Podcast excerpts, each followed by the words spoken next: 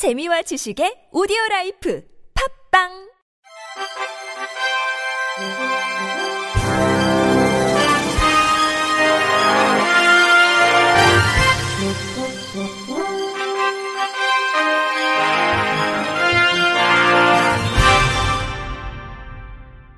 청취자 여러분 안녕하십니까? 8월 18일 목요일 KBIC 뉴스입니다.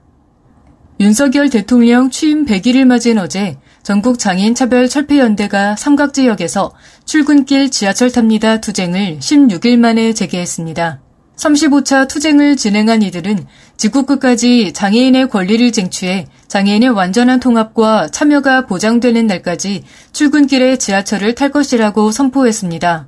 상복을 입은 전장위원 활동가들은 발달 중증장애인 지역사회 24시간 지원체계 보장하라 등이 쓰인 관을 들었고 박경석 권달주 상임 공동대표도 근조라고 쓰인 상복 모자와 함께 철창을 탄 채 시민들에게 지역사회에서 함께 살기 위해 힘을 모아달라고 호소했습니다. 박경석 전국장애인 차별철폐연대 상임 공동대표는 지난 8.15 경축사에서 윤석열 대통령이 장애인과 사회적 약자를 언급하며 돌봄을 대폭 강화하겠다고 언급했는데 정말 원론적인 수준이다. 21년 동안 들어온 이야기와 다를 게 없다면서 5년간 부자 감세 60조 원을 하겠다는 정부는 도대체 무슨 돈으로 장애인의 기본적인 권리를 보장할 수 있겠냐고 겉은 번지르르 하나 속은 변변치 않다는 뜻의 사자성어 양두구육으로 비유했습니다. 이어 출근길 불편을 겪는 시민들에게도 많은 시민이 불편하겠지만 우리들의 투쟁은 대통령 지지율보다도 3배 높다는 사실을 기억해달라. 정말 죄송하다. 지역사회에서 함께할 권리를 함께 이야기해달라고 외쳤습니다. 권달주 상임 공동대표도 수해 때문에 많은 사람들이 피해를 보고 목숨을 잃었다. 그 중에서도 장애인들이 희생됐다.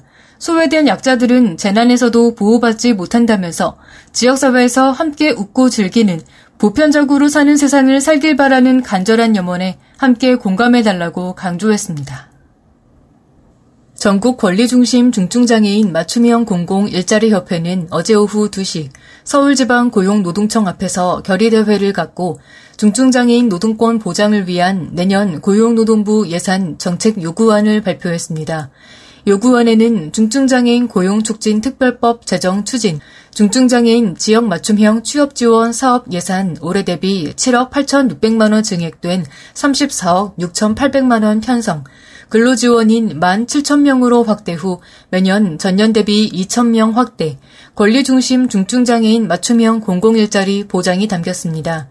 중증장애인 맞춤형 공공일자리 보장과 관련해서는 인원 5천 명, 전담 인력 1000명 확대, 사업기간 1년 보장 등을 요구했습니다. 이 자리에 참석한 이음장애인 자립생활센터 문혜린 소장은 서울시, 경기도, 전남도청의 중증장애인 맞춤형 공공일자리 예산이 막히지 않을까 전전긍긍하며 불안함에 갇혀서 일하고 있다면서 우리 센터도 22명이 중증장애인 맞춤형 공공 일자리로 일하고 있는데 내년에도 일할 수 있으려면 중증장애인 고용 촉진 특별법이 필요하다고 강조했습니다.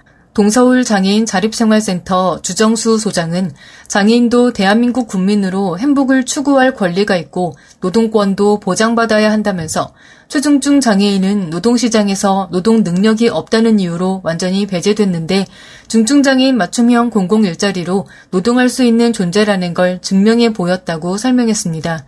이어 장애인은 시혜와 동정의 대상이 아니고 대한민국 국민의 주체로 살고 싶다면서 중증장애인 고용촉진 특별법이 만들어져야 한다고 덧붙였습니다. 강원도의 한 중학교 학생들이 수업 도중 청각장애 교사를 비하하고 욕설한 사건이 발생해 출석 정지 등의 처분을 받은 것이 뒤늦게 알려졌습니다. 지난 5월 중순 A 교사는 수업 도중 여러 차례 정숙하기를 당부했지만 학생들은 이를 번번이 무시했을 뿐만 아니라 교사가 떠드는 학생들의 이름을 적자 책상을 치고 장애를 비하하는 발언과 욕설을 했습니다. 이에 해당 학교는 6월 초 교권보호위원회를 열어 해당 학생 2명에게 출석 정지 열흘, 3명에게 출석 정지 사흘, 1명에게 학교 봉사 5시간의 조치를 취했습니다. 위원회 조사에서 학생들은 자신의 잘못을 반성하고 있으며 피해 교사에게 사과하고 싶다는 입장을 밝혔습니다. 이후 A 교사는 이 사건과 관련해 장애 교사의 약점을 잡고 놀리는 중대한 인권 침해 사안이며 정상적인 수업 진행을 방해하는 심각한 교권 침해 사례로 학생, 학부모, 지역사회의 경각심을 일깨우고 재발 방지를 위해 필요하다는 이유로 강원도 교권보호위원회에 형사 고발을 요청했습니다. 하지만 교권보호위원회는 이달 4일 심의 결과 해당 학생들의 언행은 장애가 있는 교사를 모욕하는 것이기 때문에 모욕에 해당해 형사처벌 대상이 될 수 있지만 모욕죄는 친구죄로 피해자 본인만 고소가 가능해 위원회 차원에서 수사기관에 고발하지 않는 것으로 의결했습니다.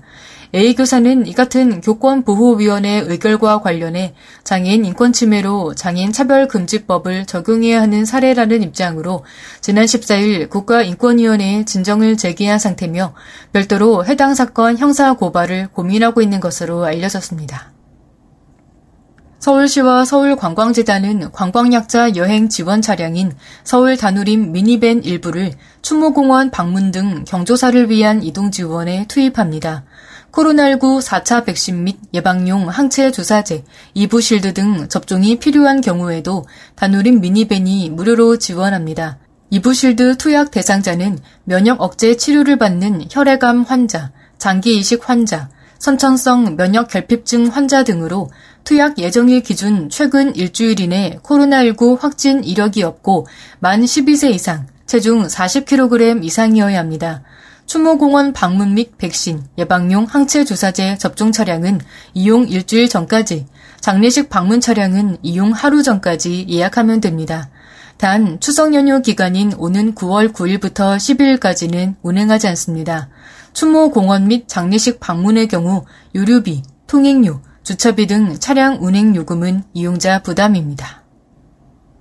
더불어민주당 전국장애인위원회가 오는 8월 28일 전당대회를 앞두고 전당대회 준비위원회와 지도부 출마자들에게 장애인을 위한 다섯 가지 요구안을 제시하며 승인과 약속을 촉구하고 나섰습니다.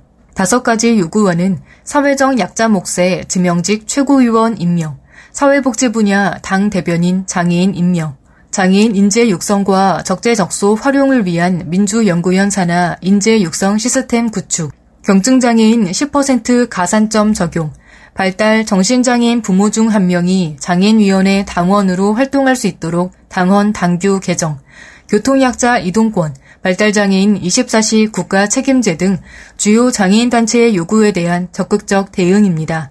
당헌 당규 개정의 경우 전당대회 준비위원회에서 발달 정신장애인 부모 중 한 명 장애인위원회 활동, 경증장애인 가산점 10% 적용을 명시하기로 확정하고 비대위와 당무위를 남겨둔 상태입니다. 윤희식 위원장은 다섯 가지 요구와 민주당의 가치와 노선을 담은 강령에 사회적 약자를 대변하고 장애인의 삶을 행복하게 해야 하는 내용을 실현해 나갈 수 있도록 명시하려 한다면서 그러기 위해선 말로만이 아닌 장애인 당사자가 실행 기구에 포함돼야 실질적인 진행이 가능하다고 강조했습니다. 굿잡 자립생활센터가 오는 23일 오전 10시 유튜브를 통해 개인 예산제에 의해 특강을 개최합니다. 개인 예산제는 장애인 사회서비스 전 영역을 대상으로 서비스 비용을 현금으로 지급해 당사자가 서비스 간 조정을 자유롭게 결정하므로 구매력을 갖는 제도로 윤석열 정부의 국정 과제 중 하나입니다. 이번 특강은 개인 예산제 도입에 대비해 장애인 당사자 및 장애인 사회서비스 영역 종사자들을 대상으로 개인 예산제 이해와 장애인 사회서비스 체계 변화 대응 방안 모색을 목표로 마련했습니다. 강의는 한국보건사회연구원 이한나 부연구원이 맡습니다. 끝으로 날씨입니다.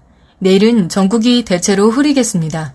중부지방과 경북 북부는 오후부터 비가 내리겠고 전라권 내륙은 오후 한때 가끔 비가 오겠습니다. 예상 강수량은 수도권, 강원 영서, 서해 5도가 10에서 50mm, 충청권, 경북 북부, 강원 영동, 전라권 내륙, 울릉도 독도 5에서 20mm입니다. 내일 아침 최저 기온은 서울 23도 등 19도에서 24도, 낮 최고 기온은 서울 28도 등 26도에서 32도로 예보됐습니다. 이상으로 8월 18일 목요일 KBRC 뉴스를 마칩니다. 지금까지 제작의 이창훈, 진행의 홍가연이었습니다. 고맙습니다. KBRC